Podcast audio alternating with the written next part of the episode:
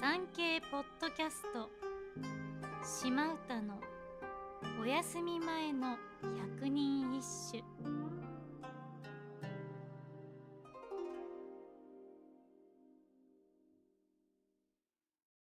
第一番。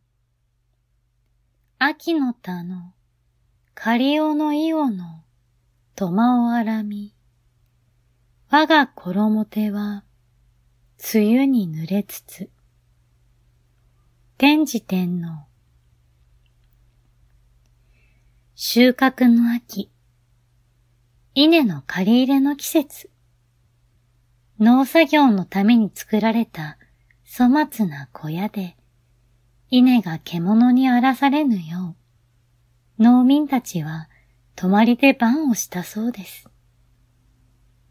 その小屋は、すげやかやで編んだ、こもで作られており、その網目が荒いので、泊まり番をしている私の衣の袖はどんどん濡れて湿っていきます。金色に輝き、たなびく稲穂。それを穏やかに照らす月の光。